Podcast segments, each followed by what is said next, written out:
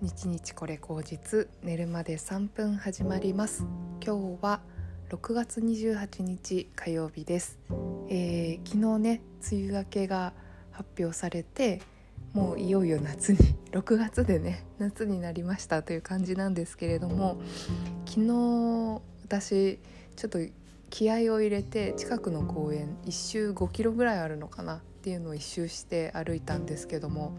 めっちゃ暑かったんですね。夕方なんだけどもう夕方の気温じゃなかったんですね。すっごい暑くてあれは熱中症になるわみたいな感じの暑さの中一周歩き切った自分よかったぞってあの褒めてあげたいなと思います。えー、本当にね今自分のウィークポイントあの体のウィークポイントは足なんですね。本当にデスク仕事してると足が怠けてしまってあの簡単なことでも力が入らない。例えば階段を上がる時に力が入らないとかね。もう本当に30代なのにやばいなって思うんですね。うん、残り多分50歳ぐらいは50年ぐらいはこの体と付き合っていくのにこんなにヨロヨロで大丈夫なのかなって今思ってて。本当に足を強くしたいっていうのが今の目標です。まあ、無理はせずねできることを少しずつっていう感じで今ウォーミングアップのことをやっています。えー、私昨日ねそれであの、えー、石博之さんの本をあのここ最近おすすめしてるんですけどもあこれはっていう風になった言葉を昨日本の中で見つけたので今日ちょっとそれを話していきたいなと思うんですけどもまあこれ実際には買っていただきたいのであの一部分だけなんですけど「えーと、自分を好きになれない君へ」っていう本なんですけれどもこれねすごくあのいい本で、まあ、よくあるなんかあの自己啓発本でなんかあなたはあなたのままで大丈夫みたいなそういう本とはちょっと違うんですね、うん、結構視点が違くて面白いんですよ。でそれの一つをちょっと紹介したいんですけれども人と比べて落ち込む心の正体っていう、えー、話があってまあよく周りと比べてしまいますっていう話はあると思うんですけれどもそれをねうんとそれは自分よりもできる人と自分を比べてがっかりするという心の在り方は自分よりもできない人をバカにして見下す心の在り方と同じことっていうふうに言ってるんですよ。うん、こうこれってどちらも本質的には人と比べることで自分の気分を決めているっていうことなんですけれども。うん。だから結局みんなすごいのに私だけダメだって落ち込んでる人っていうのはえっ、ー、とねもし自分よりもダメな人たちばかりがいる集まりの中に入ったらきっとこいつらみんなダメだなってバカにするような鼻持ちならない人になっちゃうっていうことなんですね。結構衝撃的じゃないですか。なんか、うん、そんなつもりないのにみたいなことをあの言うかもしれないけどでも比較してる時点でその反対のことが起きて当たり前だよなって私結構腑に落ちてうん。なんか自分ができないって思っているっていうことはつまり自分よりもできない人を見てバカにしてるってこともあるんじゃないかなって本当に思ったんですね。そうだからこれ本当に納得してうんあの結構ショッキングでしたなんか劣ってる人を見下げて嘲笑する癒しい心の種が自分の中に潜んでいるんだなっていうことの可能性がねあるわけじゃないですか。それあでもそうだなっていうふうに思うしうん。そう。だからなんかねそれで結構うんショッキングでした。でもねちゃんとあのそそれをじゃあどうしようかっていうところも書いてあってまあえっ、ー、とこの人から教えてもらおうって思えたらいいよねみたいなことが書いてあるんですね。自分はダメだなって思ったらこの人から教えてもらおうって思えばいいじゃないかと。なんか自分よりできる人なんだったらその人からいろいろ教えてもらえるじゃないかっていうふうに思ったりとかあとなんかダメだなって思う人がもしいたらなんかあの力になってあげれることないかなっていうふうに思うことで変わっていくんじゃないの？っていうふうに書いてあってああそれもそうだなってすごく思ったんですね。うん、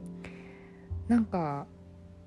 それを繰り返していくと多分自他の境界線が分かれていってで自分のことにフォーカスしてって自分をあの信じていけるっていうあの強い心ができていくんじゃないかなってすごく思ったんですね。うん、から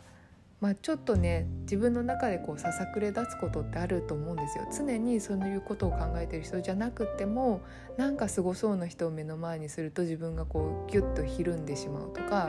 あダメだなって思ったりしちゃう時はうんとあこの人からきっと学べることがあるんだっていうふうに思って学んでその人と,、うん、と付き合っていく。逃げたりするとか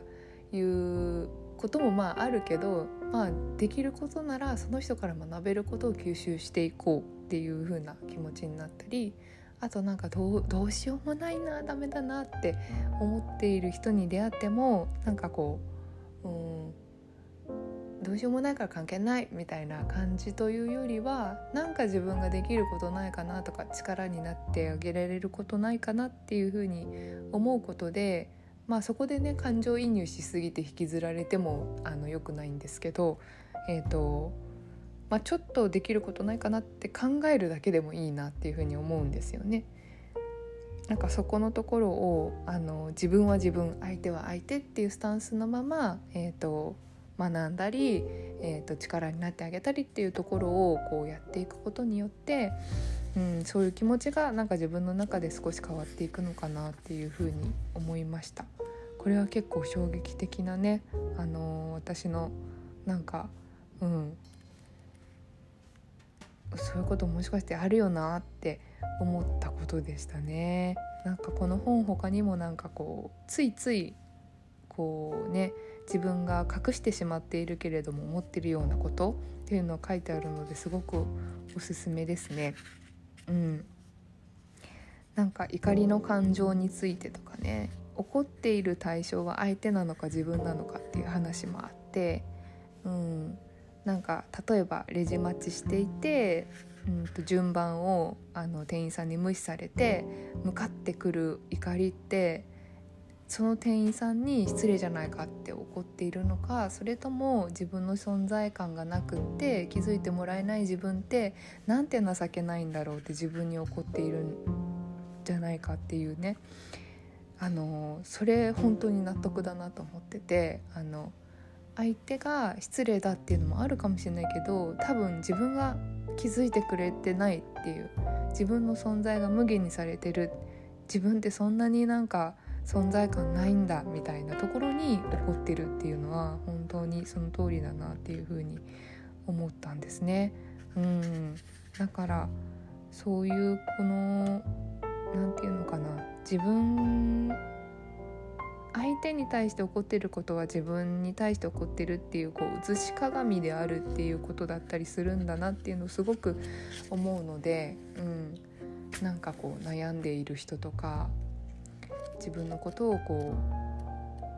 ううん見れてないなって思う人は是非読んでいただけると何か発見があるんじゃないかなと思います。石井宏之さんの自分を好きになれない君へという本です。Kindle がねないところがちょっと惜しくて、えーと、実物の本しか買えないんですけど Amazon とかで検索すると売ってますのでぜひぜひ、えーと気になった方は読んでみてください。えー、それではね今日は私は、えー、相変わらずこの炎天下の中で また公演をね一周きつかったんで半周してこようと思うんですけれどもあの皆様も熱中症にはお気をつけて、えー、今日も健やかに楽しくやっていきましょう。ではまた明日